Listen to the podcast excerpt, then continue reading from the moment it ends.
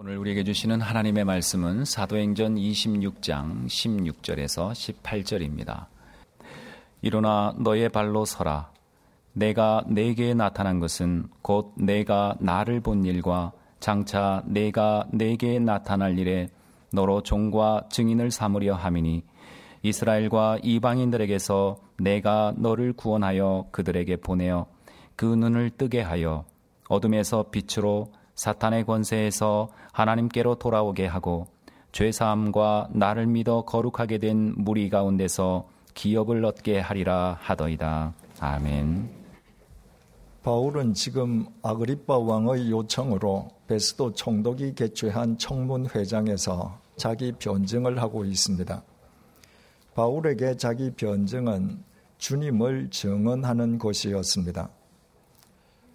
바울은 그 청문회장에서 예수님을 부정하며 교회를 짓밟던 자신이 어떻게 예수님의 부르심을 입게 되었는지 증언하고 있습니다.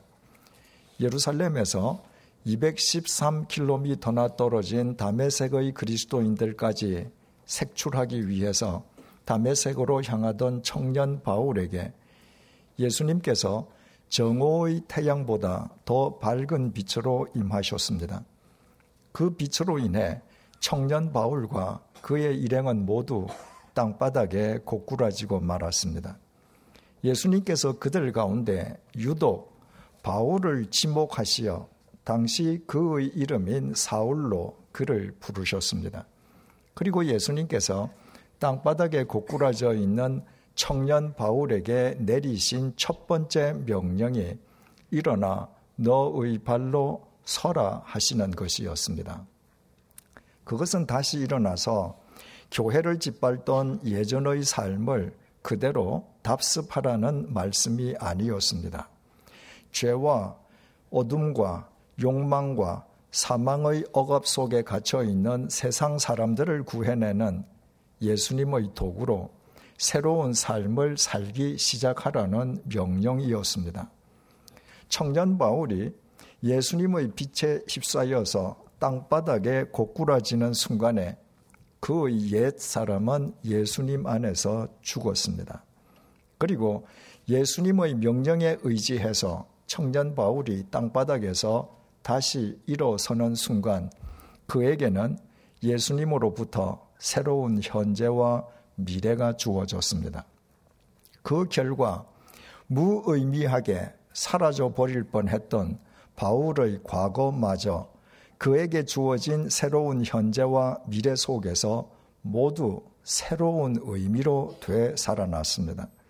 누구보다도 앞장서서 예수님을 부정했던 바울이었기에 자신을 구원해 주신 예수님을 위해서 누구보다도 치열하게 살 수 있었고 심지어 그 예수님을 위해서라면 자기 생명마저 아까워하지 않을 수 있었습니다.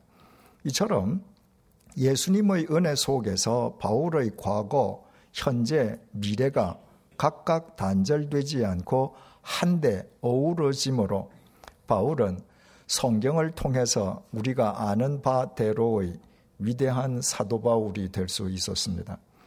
오늘의 본문은 바울에게 주어진 새로운 현재와 미래, 다시 말해서 그가 예수님 안에서 살아가야 할 새로운 삶에 대해 구체적으로 밝혀주고 있습니다. 십육 절을 보시겠습니다.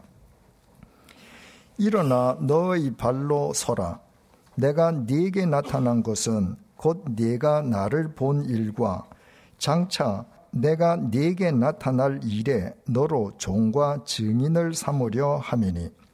예수님께서는 당신의 종과 증인으로 삼으시기 위해서 바울을 불러내셨습니다. 우리말 종이라고 번역된 헬라어 명사 휘페레테스는 배 밑창에서 노를 젓는 노예를 의미합니다. 배 밑창에는 바깥을 내다볼 수 있는 창문이 없습니다. 휘페레테스는 자기가 노를 젓고 있는 배가 어느 방향으로 가는지 알지 못합니다. 그에게는 자기 결정권도 없습니다. 단지 그는 고수가 치는 북소리의 속도에 맞추어서 힘과 의지를 다해 노를 저을 뿐입니다. 자신이 노를 젓는 배가 어느 방향으로 어느 정도의 속도로 나아가야 하는지, 어디에서 정박해야 하는지, 그것은 전적으로 선장의 소관입니다. 바울은 그런 휘페레테스로 예수님의 부르심을 입었습니다. 또 우리말 증인이라고 번역된 헬라어 명사 마르티스에서 순교자를 뜻하는 라틴어 마르티르가 유래되었습니다. 증인은 자신의 증언에 대해 자기 생명을 거는 사람입니다. 요즘 법정이나 청문회장에서 위증 문제가 대두되고 있습니다. 위증은 진실을 은폐하려는 거짓일 뿐 증인의 증언일 수 없습니다. 증인은 자신이 아는 진실을 지키기 위해 생명을 거는 사람이므로 어떤 경우에도 위증할 수가 없습니다. 바울은 자신이 이미 본 일과 앞으로 보게 될 일을 증언하기 위해 자기의 생명을 걸어야 할 마르튀스로 예수님의 부르심을 입었던 것입니다. 이 이후에 바울은 일평생 예수님의 휘페레테스와 마르튀스로 살았습니다. 자신의 의지를 다해 예수님께 자신의 인생을 맡기고 예수님의 휘페레테스와 마르튀스로 살아가기 위해서 자신의 생명을 걸었습니다. 예수님께서 자신의 죗값을 대신 치러주시기 위해 십자가의 제물로 죽으셨다가 삼 일 만에 다시 살아나신 메시아이심을 알았기 때문입니다.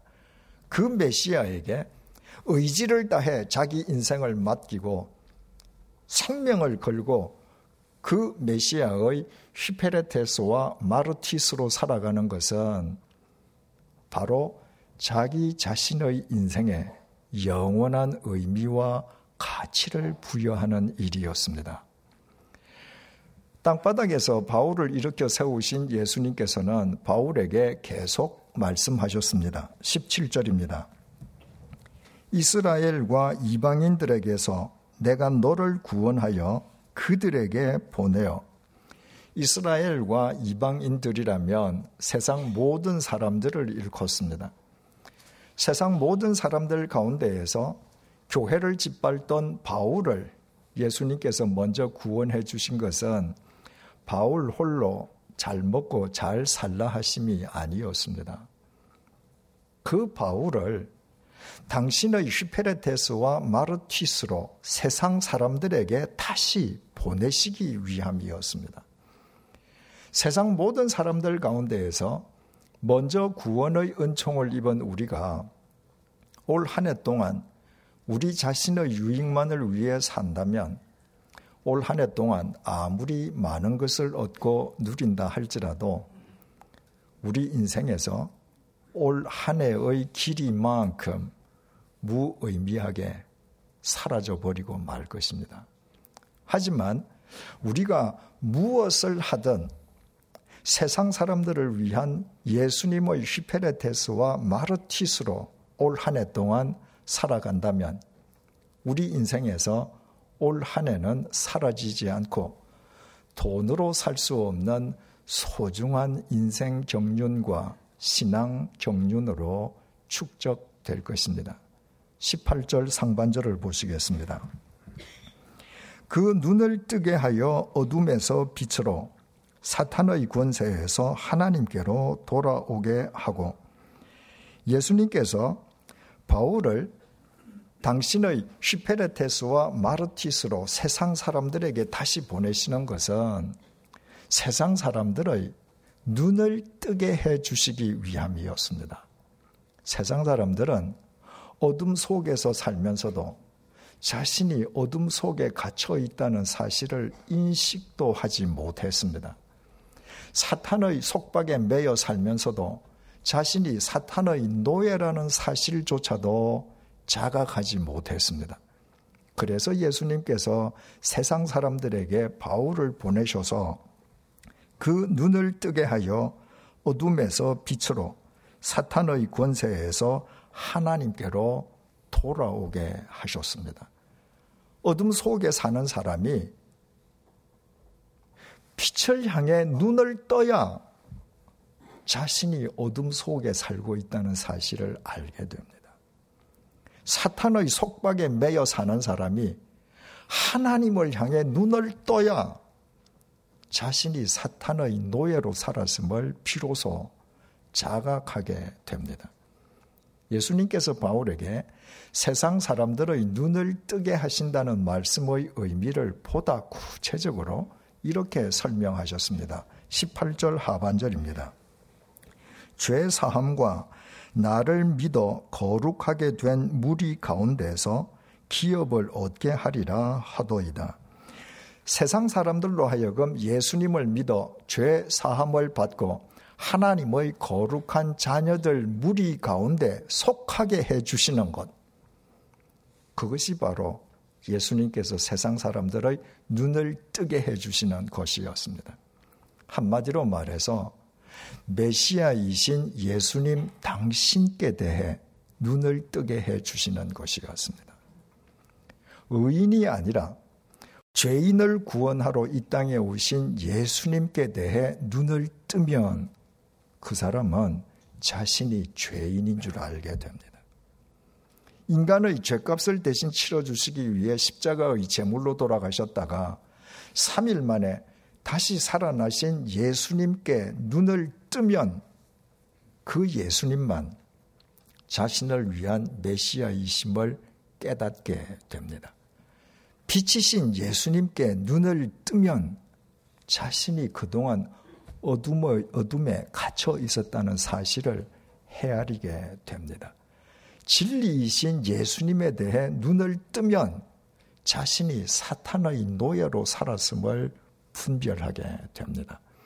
성자 하나님이신 예수님에 대해 눈을 뜨면 자신이 예수님 안에서 하나님의 거룩한 자녀가 되었음을 자각하게 됩니다.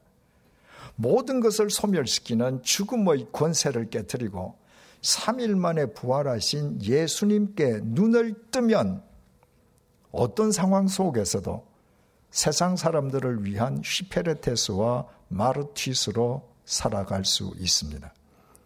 삼 일 만에 다시 살아나신 예수님의 시선으로 자기 자신을 객관화시켜 보므로 예수님의 휘페레테스와 마르튀스로 살다가 죽어도 삼 일 만에 다시 살아날 것이요, 죽으면 반드시 삼 일 만에 보다 새롭게 정말 다시 살아날 것임을 날마다 확인할 수 있기 때문입니다. 지난 시간에 말씀드린 것처럼 예수님께서 메시아이신 당신 자신을 하나님의 시선으로 객관화시켜 보심으로 제자들이 생각으로도 받아들이려 하지 않았던 그 참혹한 십자가의 죽음을 당신의 온 몸으로 기꺼이 감수하셨던 것과 같은 이치입니다.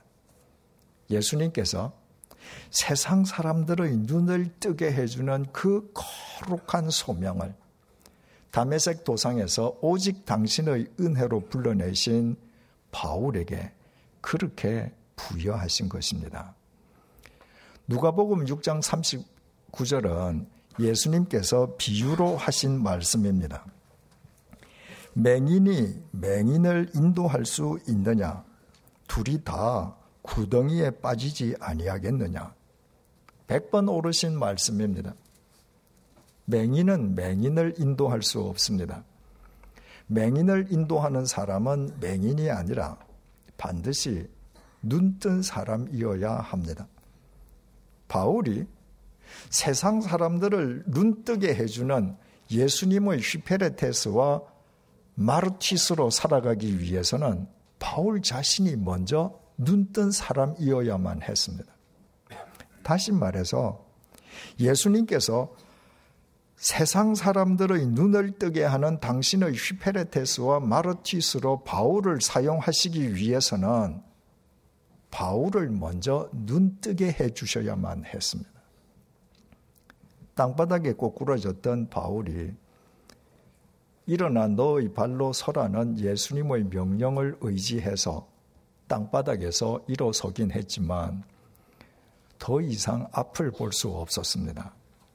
바울이 시력을 상실한 탓이었습니다. 조금 전까지 다메섹을 향해 보무도 당당하게 나아가던 바울은 다른 사람의 손에 이끌려서야 겨우 다메섹에 입성할 수 있었습니다.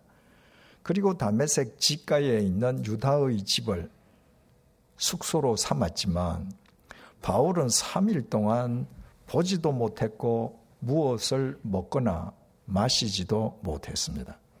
사흘이 지나 예수님께서 다메섹의 아나니아를 바울에게 보내셔서 바울에게 기도하게 해 주셨습니다. 당시의 상황을 사도행전 구 장 십칠 절에서 십구 절이 전해줍니다. 아나니아가 떠나 그 집에 들어가서 그에게 안수하여 이르되 형제 사울아 주 곧 네가 오는 길에서 나타나셨던 예수께서 나를 보내어 너로 다시 보게 하시고 성령으로 충만하게 하신다 하니 즉시 사울의 눈에서 비늘 같은 것이 벗어져 다시 보게 된지라 일어나 세례를 받고 음식을 먹음에 강건하여 지니라. 앞에서 설명해 드린 것처럼 사울은 바울의 옛 이름입니다. 아나니아가 바울의 머리 위에 손을 얹고 기도하자 바울이 다시 보게 되었고 음식도 먹을 수 있게 되었습니다. 중요한 사실은 바로 그 순간에 바울의 눈에서 비늘 같은 것이 벗어졌습니다. 그동안 바울은 생선 비늘 같은 것을 눈에 뒤집어 쓰고 살면서도 자기 눈에 비늘 같은 것이 끼어 있다는 사실조차 자각하지 못했습니다. 생각해 보십시오. 눈에 생선 비늘 같은 것이 뒤집힌 눈으로 무엇인들 제대로 볼 수 있겠습니까? 그것은 예수님과 바울 사이를 가로막는 죄의 비늘이었습니다. 그 죄의 비늘이 뒤집어, 뒤집어 씌어져 있는 눈으로는 바울은 예수님을 볼 수도 알 수도 없었습니다. 그 눈으로 바울이 한 것이라곤 예수님을 부정하면서 교회를 짓밟는 것뿐이었습니다. 그러므로 아나니아의 기도로 바울이 다시 보게 되었다는 것은 단순히 다메섹 도상에서 상실했던 시력을 회복했다는 것을 의미하지 않습니다. 예수님의 은혜 속에서 바울의 눈에서 예수님과 바울 사이를 가로막고 있던 죄의 비늘이 벗어짐으로 바울이 비로소 메시아이신 예수님에 대해 눈을 뜨게 되었다는 의미입니다. 우리말 다시 보다로 번역된 헬라어 동사 아나블레포는 위를 뜻하는 아나, 보다는 의미의 동사 블레포가 합쳐진 합성어로서 위를 보다, 우러러 보다 라는 의미이기도 합니다. 바울이 예수님의 은혜 속에서 눈을 들어 자신의 죄값을 대신 치러주시기 위해 십자가의 제물로 죽으셨다가 삼 일 만에 다시 살아나신 메시아 예수님을 향해 똑바로 눈을 뜬 것이었습니다. 나아가 예수님의 시선으로 자기 자신을 객관화시켜 보게 되었습니다. 예수님을 쫓다가 죽어도 삼 일 만에 다시 살고 죽으면 반드시 삼 일 만에 보다 새롭게 정말 살아나게 된 것, 됨을 확인한 것이었습니다. 그래서 바울은 그 이후부터 예수님의 휘페레테스와 마르티스로 살아가기 위해 자기의 생명을 걸었습니다. 예수님에 대해 눈을 뜨고 보니 세상 사람들의 눈을 뜨게 해주는 것보다 자기 인생을 더 존귀하게 하는 것이 없었습니다. 제 자신의 경험에 대해서 잠시 말씀드리는 것을 양해해 주시기 바랍니다. 혹 수면제를 복용하는 분이 계시면 제 이야기에 오해 없으시기 바랍니다. 제가 말씀드리는 것은 전적으로 제게만 국한된 이야기입니다. 우리 교회가 창립된 이후부터 양화진을 사유화했거나 우리 교회를 시기하는 개인과 단체로부터 심한 모함을 받으면서 저는 매일 밤 불면에 시달렸습니다.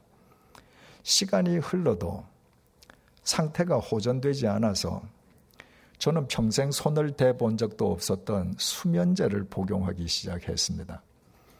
처음에는 주일 예배를 위해서 주말이라도 제대로 잠을 자기 위해서 주말에만 수면제를 복용했습니다.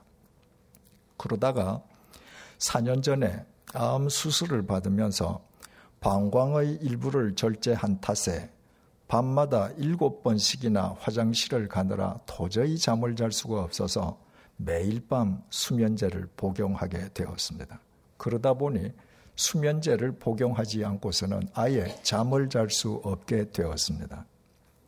밤마다 수면제를 의존하지 않고서는 잠을 잘 수 없다는 것이 대단히 꼬림칙했지만 현실적으로 그 이외의 다른 길이 제게 없었기에 밤마다 수면제를 복용하고 잠을 자는 것이 제 일상이 되었습니다. 이천십오 년 구월 이십구일 밤이었습니다. 잠자리에 들기 직전에 갑자기 집이 빙그르르 돌아가는 현기증에 시달리게 되었습니다. 제게 아주 드물게 나타나는 현상인데 그런 경우에 현기증에서 벗어나는 데는 적잖은 시간이 필요했습니다. 그런 상태에서 최면작용을 일으키는 수면제를 복용하고 자는 것은 적절치 않겠다는 생각이 들어서 그날 밤 처음으로 수면제를 복용하지 않고 잠자리에 들었습니다. 잠이 올 리가 없었습니다. 새벽 두 시가 훨씬 넘기까지 불면에 시달리던 저는 그만 잠자리에서 일어났습니다. 수면제를 복용하기 위함이었습니다. 전기를 켜지 않아서 캄캄했지만 방 구조에 익숙한 저는 어둠 속에서 수면제가 들어있는 서랍장으로 다가가서 서랍을 열었습니다. 그리고 약통에서 수면제를 막 꺼내려던 순간이었습니다. 바로 그 순간에 우연히 제가 제 밖에서 제 삼자의 시선으로 저를 바라보게 되었습니다. 제가 제 밖에서 제 삼자의 시선으로 바라본 제 모습. 한밤중에 잠자리를 박차고 일어나서 칠흑 같은 어둠 속에서 마약류로 분류되는 수면제를 찾아 복용하려는 제 모습은 영락없는 약물 중독자의 모습이었습니다. 한때 알코올 중독자처럼 살았던 제 모습과 조금도 다르지 않았습니다. 저는 가만히 약통을 서랍에 놓고 서랍 문을 닫았습니다. 그리고 잠자리로 되돌아갔습니다. 바로 그날 밤부터 저는 수면제와 불면의 억압 속에서 해방되었습니다. 그날 이후로 저는 지금까지 일 년 사 개월째 단 한정의 수면제도 복용하지 않고 언제 불면에 시달렸냐는 듯이 매일 밤마다 정상적으로 잠을 자고 있습니다. 하찮은 인간에 지나지 않는 제가 제 자신 밖에서 제 삼자의 시선으로 저를 객관화시켜 보는 것만으로도 수면제에 의존하지 않고서는 잠을 잘 수 없었던 제 삶이 교정되었습니다. 하물며 우리가 삼 일 만에 다시 살아나신 예수님께 눈을 뜬다면 삼 일 만에 다시 살아나신 예수님의 시선으로 우리를 객관화시켜 보면서 살아간다면 어찌 우리 삶이 예수님 안에서 본질적으로 새로워지지 않겠습니까? 우리가 말씀과 기도를 통해 경건 훈련하는 것 역시 삼 일 만에 다시 살아나신 예수님의 시선으로 날마다 우리를 객관화시켜보며 살아가기 위함입니다.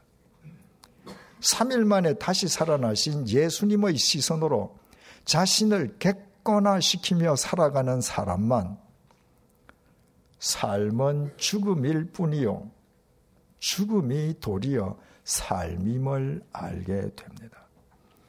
삼 일 만에 다시 살아나신 예수님의 시선으로 자신을 객관화시키며 살아가는 사람만 매 순간 어둠을 탈피하여 빛을 지향하며 살아갈 수 있습니다.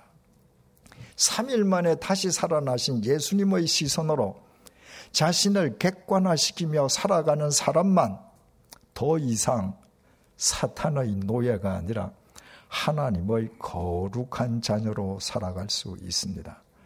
삼 일 만에 다시 살아나신 예수님의 시선으로 자신을 객관화시키며 살아가는 사람만 어떤 경우에도 세상 사람들의 눈을 뜨게 해주는 예수님의 휘페레테스와 마르티스로 살아갈 수 있습니다. 예수님을 쫓다가 죽어도 삼 일 만에 다시 살아날 것이요. 죽으면 반드시 삼 일 만에 보다 새롭게 정말 다시 살아날 것을 날마다 확인할 수 있기 때문입니다.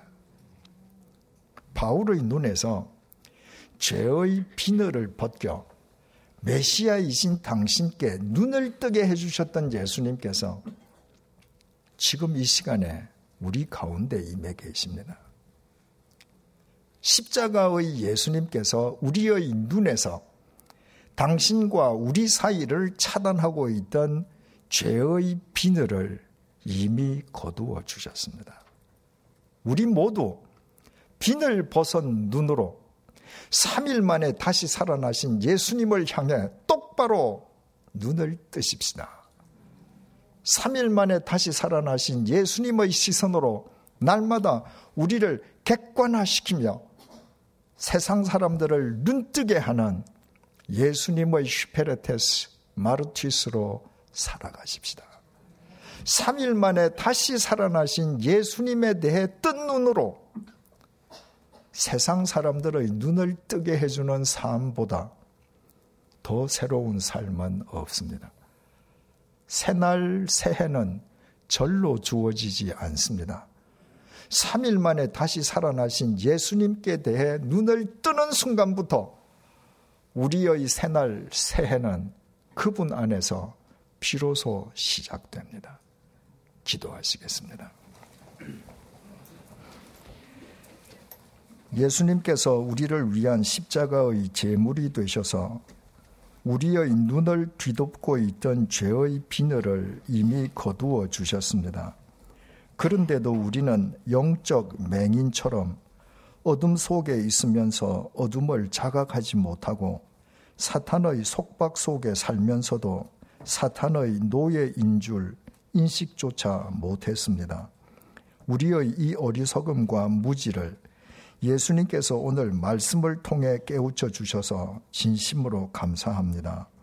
우리 모두 십자가의 보혈로 구원받은 그리스도인답게 죄의 비늘 벗은 눈으로 삼 일 만에 다시 살아나신 예수님을 향해 똑바로 눈을 뜨게 해 주십시오. 날마다 삼 일 만에 다시 살아나신 예수님의 시선으로 우리 자신을 객관화시켜보며 살아가게 해 주십시오.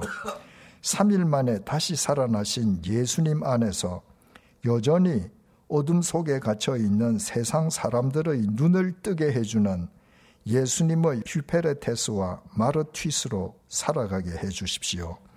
삼 일 만에 다시 살아나신 예수님에 대해 똑바로 눈을 뜨고 살아가는 우리의 하루하루가 결코 사라지거나 낡아지지 않는 영원한 새날들로 엮어지게 해 주십시오. 예수님의 이름으로 기도드립니다. 아멘.